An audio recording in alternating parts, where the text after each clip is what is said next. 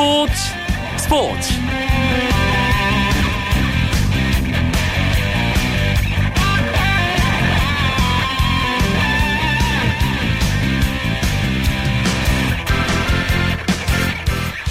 안녕하십니까. 화요일 밤 스포츠 스포츠. 아나운서 이광용입니다.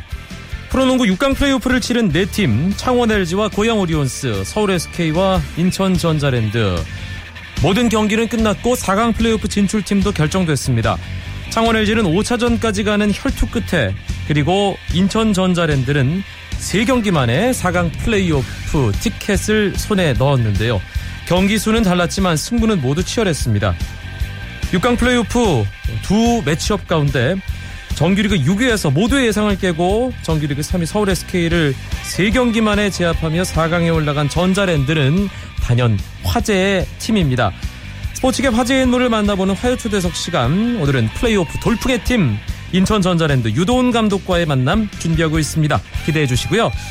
먼저 주요 스포츠 소식 정리하면서 화요일 밤 스포츠 스포츠 힘차게 시작하겠습니다.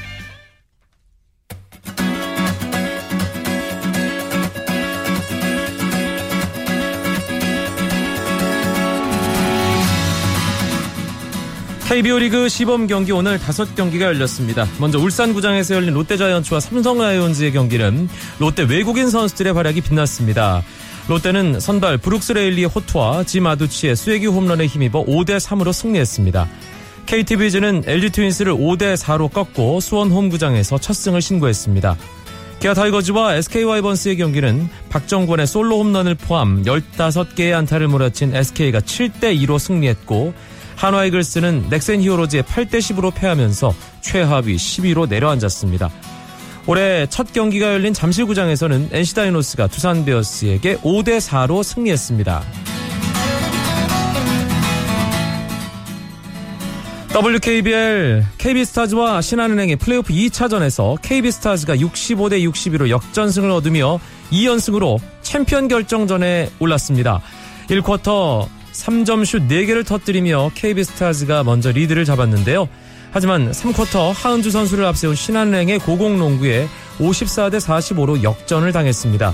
하지만 KB스타즈는 4쿼터 초반 강하정 선수의 3점 슛 2개 그리고 종료 2분을 남겨놓고 변현아 선수가 극적인 3점 슛을 터뜨리며 한 점 차까지 추격했고 결국 역전에 성공했습니다. 챔피언 결정전에 진출한 KB스타즈는 우리은행과 오전 3선승제 승부를 펼치게 됩니다. 프로농구 울산 모비스가 4강 플레이오프를 앞두고 유재학 감독과 재계약에 합의했습니다. 모비스는 오늘 유재학 감독과 계약을 5년 연장했다고 밝혔는데요. 연봉은 합의하에 공개하지 않기로 했습니다. 유재학 감독은 지난 2010년 통합 우승 후 계약 기간 5년 연봉 4억 원에 계약하며 남자 농구 감독 중 최고 대우를 받은 바 있습니다.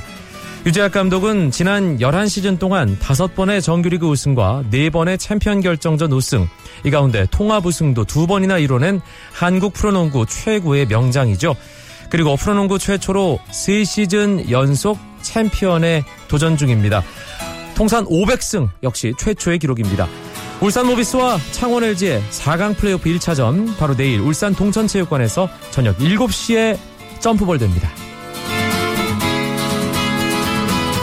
울리 슈틸리케 축구대표팀 감독이 이번 달 27일과 31일 우즈베키스탄과 뉴질랜드와의 평가전에 나설 23명의 명단을 발표했습니다. 아시안컵에 나선 태극전사들이 대부분 소집된 가운데 새로 합류한 선수들도 눈에 띄는데요. 최전방 공격수에는 슈틀리케 황태자로 꼽히는 이정협과 함께 독일 아우크스부르크에서 뛰고 있는 지동원 선수가 처음 슈틸리케호에 이름을 올렸고 공격형 미드필더에는 기성용, 손흥민, 구자철을 포함한 기존 선수들과 잉글랜드 프리미어리그 2부 팀인 위건에서 뛰고 있는 김보경 선수가 처음으로 뽑혔습니다. 또 전북의 이재성과 수원의 김은선도 이름을 올렸습니다. 수비형 수비수에는 차두리, 곽태휘를 비롯한 기존 선수의 잉글랜드 프리미어리그 퀸스파크 레인저스의 왼쪽 풀백 윤석영 선수가 합류했습니다. 골키퍼는 김진현과 김승규 두 명의 선수가 선발됐습니다.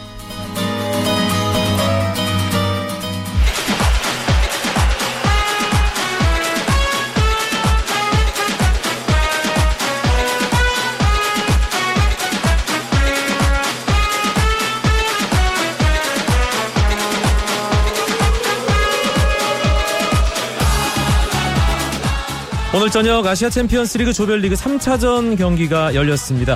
전북 현대와 빈정 FC의 경기가 끝났는데요. 어, 경기 결과 스포츠조선 이건 기자 연결해서 짚어보겠습니다. 이 기자 안녕하세요. 네, 안녕하세요. 이건입니다. 전북의 시원한 승리였죠? 네, 그렇습니다. 어, 일단 경기 전날 열린 기자회견에서 전북의 최강희 감독은 홈 경기에서는 무조건 이겨야 된다라고 이야기를 했거든요. 그대로 승리를 거뒀습니다. 전북은 그 베트남 리그 지난 시즌 우승팀인 빈정을 상대로 3대 0으로 승리를 했습니다. 어, 에닝요 선수가요, 전반 15분 첫 골을 넣었고요. 이후에는 이제 이동국 선수의 무대였습니다. 이동국 선수 전반 40분에 에닝요의 크로스를 받아서 헤딩골로 연결했고요. 그리고 좀 경기가 살짝 루즈해지기 시작한 후반 41분에 이동국 선수의 전매 특허죠. 아, 발리 슈팅으로 3대0 아, 완승에 마무리를 지었습니다. 전북 선발 출전 선수 명단이 발표됐을 때 에두, 이동국, 애닝요, 레오나르도 4명이 다 포함됐거든요. 아, 네. 또한 번 제대로 홈에서 닭공을 펼치는구나 싶었는데 사실 뭐 그 기대감에 비하면 3골은 좀 부족한 게 아닌가 싶기도 하고요. 뭐 맞습니다. 어, 에두 선수가 4경기 연속골에 도전을 했었는데 번번이 놓치면서 조금 아쉬움을 남겼습니다. 하지만 이 경기에서 전북은 그 투톱을 그러니까 에두, 이동국, 애닝요, 네오, 레오나르도 그 모든 선수를 낼 수밖에 없었던 게 이제 지난 시즌 같은 경우 홈에서 상대 팀들이 그 템백이라고 불리는 밀집 수비를 계속 들고 나오면서 전북이 고전을 했거든요. 네. 그렇기 때문에 어, 그 방법을 그 템백을 격파할 수 있는 방법을 고민을 하다가 결국에는 힘으로 누를 수밖에 없다라는 결론을 냈고 에두를 이번 시즌 영입을 해오면서 에두와 이동국의 투톱에 대해서 상당히 이제 고민을 많이 하고 여러 가지 생각을 했었는데 오늘 경기에서 4-4-2 전형의 투톱으로 나오면서 공격진 자체는 상당히 무게감이 실리는 상당히 묵직한 공격을 보여줬었습니다. 그러니까 상대가 방패를 두텁게 하면 그냥 창 끝을 더 날카롭게 해서 그걸 뚫어버린다. 이게 전북의 전략이로군요. 네, 그렇습니다. 뭐 날카롭게도 하면서 또 묵직하게 가면서 힘으로 눌러버리겠다라는 게 올 시즌 전북표 닭공의 하나의 특징이라고 볼 수가 있겠습니다. 이동국 선수가 머리로 하나 또 특유의 발리 슛으로 한 골 이렇게 기록을 했는데 사실 후반전에는 경기가 조금 뭔가 어, 느슨해진다는 그런 느낌이 있었는데 역시 이동국 선수는 그 아호를 발리라고 불려도 될 정도로 정말 발리슛 능력 하나만큼은 어, 한국 축구 역사상 최고인 것 같습니다. 그렇습니다. 뭐 팬들 사이에서 별명이 발리 장인이라고 불리고도 하는데요. 네. 어, 약간 경기가 루즈해지긴 루즈해졌습니다. 왜냐하면 이미 전북 선수들이 승리를 확정 지은 상태였고 또 마무리도 하려고 했었었고 또 부상도 조심해야 되고 다음 경기도 준비를 했어야 됐거든요. 이런 상태에서 이동국 선수는 사실 오늘 같은 경우에 약간 약이 올랐을 겁니다. 왜냐하면 오늘 오전에 그 울리 슈틀리케 감독의 그 A 대표팀 명단에서 이동국 선수가 빠졌거든요. 그렇죠. 그것 때문에 오늘 두 골을 집어넣으면서 골로서 내 자신이 살아있다라는 것을 뭐 한마디로 무력시라고 해야 될까요? 그런 모습을 좀 보여줬습니다. 오늘 빈정과의 경기에서 이 전북 현대 수비 라인이 K리그 클래식 무대와 완전히 달랐습니다. 그 수비 라인은 어떻게 보셨어요, 이건 기자? 어, 일단 수비 라인이 중앙의 수비수로는 윌킨슨 선수 그리고 조성환 선수가 나왔습니다. 윌킨슨 선수는 호주 대표 선수로서 아시안컵 이후에 휴식을 가지다가 약간 부상 때문에 못 나왔고 조성환 선수도 이제 잘 나오다가 부상 때문에 못 나왔었는데요. 뭐 사실 이 두 선수 같은 경우에는 그 뭐 워낙 경기력의 차이가 컸기 때문에 어떻게 평가를 하기가 조금은 뭐 시간이 좀 부족했다고 할 수가 있겠고요. 근데 좌우 풀백 선수가 조금 이제 좀 봤었어야 되는데 왼쪽에 이재명 선수 그리고 또 오른쪽에 이규로 선수가 나왔었는데 이 두 선수가 조금 더 공격에 더 많이 가담을 해야지 전북판 닭공이 이렇게 좀 더 빛을 발할 수 있지 않을까. 약간의 조금 뭐 수정이 필요한 그런 상황이라고 볼 수가 있겠습니다. 전북에서 최강희 감독이 가장 예뻐하는 선수 가운데 한 명이 이재성 선수입니다. 어, 오늘 슈틀리케 감독의 대표팀에도 처음으로 이름을 올렸는데 이재성 선수 오늘 역시 잘하더군요. 네, 그렇습니다. 확실히 이재성의 경기력이 물이 올랐다는 것을 느낄 수가 있었는데요. 투톱 밑에서 많이 활동을 하면서 공격과 수비를 모두 커버하는 모습을 보여줬고요. 거의 뭐 활동량 측면에서는 전성기의 박지성 선수를 연상시킬 정도로 물론 상대가 약했다라는 뭐 그런 상대성이 있긴 합니다만 그런 모습을 보여줬고요. 또 이제 경기 중간에 원톱으로 바뀌었을 때도 공격형 미드필더로 많이 나오면서 상당히 좋은 모습을 보이면서 활동력 그리고 멀티플레이어 능력에서 슈틸리케 감독의 아, 좋은 점수를 이제 그 대표팀 경기에서도 받지 않을까 그렇게 생각할 수가 있겠습니다. 네. 전북은 베트남 팀 상대로 3대 0 기분 좋은 승리 얻었고 성남 FC는 지금 광저우 원정 경기 치르고 있죠? 네, 그렇습니다. 지금 후반 한 12분 정도 되는 상황인데요. 어, 지금 1대 0으로 이기고 있습니다. 전반 27분에 황희조 선수가 어, 골을 넣으면서 어, 계속 나가고 있고 전, 어, 성남은 강력한 수비와 날카로운 역습으로 계속 경기를 리드하고 있습니다. 알겠습니다. 성남 후반전 남은 시간 동안 잘해서 지난번 2대0 승리에 이어서 연승 한번 갔으면 좋겠네요. 이건 기자 오늘 챔피언스리그 소식 잘 들었습니다. 고맙습니다. 네, 감사합니다. 스포츠조선의 이건 기자였습니다. 쳤다 하면 홈런이고 슛 골이고 각본 없는 한편의 드라마 그것이 바로 그것이 바로 손에 잡힌 우승 트로피 목에 걸린 그 배달 너와 내가 하나 되는 그것이 바로 그것이 바로 그것이 바로 꿈꾸던 스포츠 KBS 1라디오 이광용의 스포츠 스포츠 스포츠계 화제 인물을 만나보는 화요 초대석 시간입니다. 오늘은 프로농구 6강 플레이오프에서 3전 전승으로 서울 SK를 꺾고 4강 플레이오프에 오른 돌풍의 팀 인천 전자랜드의 유도훈 감독 모셨습니다. 감독님 안녕하세요. 아, 예, 안녕하세요. 네. 그 네. 기분 좋은 어, 느낌이 조금 지나긴 했는데 다시 한번 축하드립니다. 아, 예, 감사합니다. 지금은 예. 4강 플레이오프 준비하느라 정신 없으시죠? 네네. 그 뭐, 내일 원주로 출발해서요. 그, 내일 훈련 마무리하고 모레부터 경기 준비하고 있습니다. 네, 그 4강 플레이오프 앞두고 뭐 이런저런 전략 어, 한참 동안 준비하고 계실 텐데 6강 플레이오프 세 경기 만에 끝내고 나서 어, 동부에 대해서는 준비를 상당히 많이 했다라고 자신감 있는 인터뷰를 하신 게 저는 아주 네. 인상적이던데요. 뭐, 사실 그, 뭐, SK하고 동부가 2, 3위가 이제 시즌 마지막 경기 날까지 결정이 안 나서. 네, 저희는 사실 6위로 확정된 게 좀 시즌 막판에 좀 일찍 결정이 나서요. 그래서 좀 두 팀을 다 분석하고 있었습니다. 아하. 그래서 네, 또 공교롭게 이제 저희가 이제 아주 다행적으로 저 3연승을 해서 좀 준비 시간이 좀, 좀 있어갖고 좀 준비를 열심히 하고 있습니다. 알겠습니다. 일단 엄청난 승부였습니다. 아, 정규리그 3위 서울 SK와의 6강 플레이오프로 잠깐 돌아가 보겠습니다. 사실 모든 전문가들 그리고 많은 팬들이 서울 SK가 4강 플레이오프에 갈 거라고 전망을 했습니다. 유동훈 감독도 뭐 그 부분에 대해서는 많이 들으셨을 텐데 네네. 승부가 시작되기 전에는 어떤 생각을 가지셨을까요, 감독님? 일단 뭐 선수들이나 저나 여태까지 이제 인천 전자랜드 농구단은 사실 열심히 하는 이미지는 좀 있었다고 봅니다. 근데 올 시즌은 매년 그 6강 플레이오프에서 떨어지는 경우가 좀 실패하는 경우가 많았기 때문에 좀 이제는 열심히 하는 것보다는 좀 잘하는 팀이 되려면 이기는 농구가 필요하지 않느냐. 그렇게 생각하면서 그 SK를 대상으로 이제 사실 헤인즈 봉쇄법 그다음에 그 빅포드 포드 라인 봉쇄법을 준비했는데 또 공교롭게도 헤인즈가 1차전에 부상을 당해서 네. 그다음에는 이제 심스에 대한 그 높이에 대한 부담감 저희 팀 사실 높이가 좀 있는 팀한테는 약한 점이 있어서 또 그런 면이 어려운 점이 있었지만 또 선수들 끝까지 잘해준 것 같습니다. 음, 어, 1차전 3점 슛이 정말 엄청났습니다. 어, 네. 결국 경기를 잡은 이 승리 요인이 어, 플레이오프 최다 3점 슛 기록을 세운 그 외곽포에 있었는데 감독님 특별하게 지시를 하셨던 건가요? 일단 뭐 저희가 골밑 득점을 활용할 수 있는 어떤 선수 구성이 아니라 일단 뭐 찬스 외곽이든 인사이드든 찬스 만드는 한 발 더 뛰어서 많이 움직이는 농구로 찬스를 만드는 농구를 하다 보면 그 외곽슛은 뭐 당연히 좀 터질 거라고 예상을 했지만 그날따라 또 좀 선수들이 더 저 자신 있게 좀 시도한 게 그잘 된 것 같습니다. 네. 헤인즈가 부상으로 어, 일단 전력에서 이탈한 것이 뭔가 네. 좀 예, 그 전자랜드에게 유리한 요인이었다고 유도훈 감독께서 이미 말씀을 하셨는데 네네. 어, 그 부분을 사실은 뭐 승부의 세계이기 때문에 냉정하게 네. 보고 또 잘 공략을 하는 게 감독의 몫이잖아요.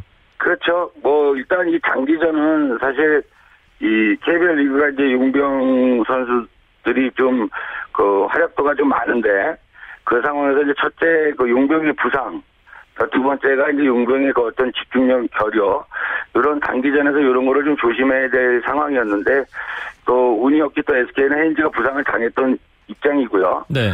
또 또한 또 저희는 또 그 심스란 선수가 사실 그 트레이드하기 전에 이제 1라운드 1승 선수 아닙니까? 또 그렇죠. 그 빅맨으로서 그 선수하고 이제 국내 선수의 그 라인업이 조금 그 능력 있는 선수들이 많기 때문에 그 저희가 좀 이길 수 있는 방법이 무엇냐 연구를 한 게 그 선수들이 또 끝까지 또 집중을 해줘서 경기력을 좀 보여준 게 좀 다행이라고 생각합니다. 네. 사실 SK 헤인즈 공백이 뭐 상당히, 상당히 상대로서는 치명적이었지만 2차전, 3차전 결코 네. 전자랜드에겐 쉽지 않은 승부였습니다. 네, 특히 네, 네. 2차전은 2차전은 사실 김선영 선수와 박승리 선수의 자유투 실패가 없었으면 잡을 수 없는 승부였거든요. 경기 막판에 네. 어떤 생각하셨습니까?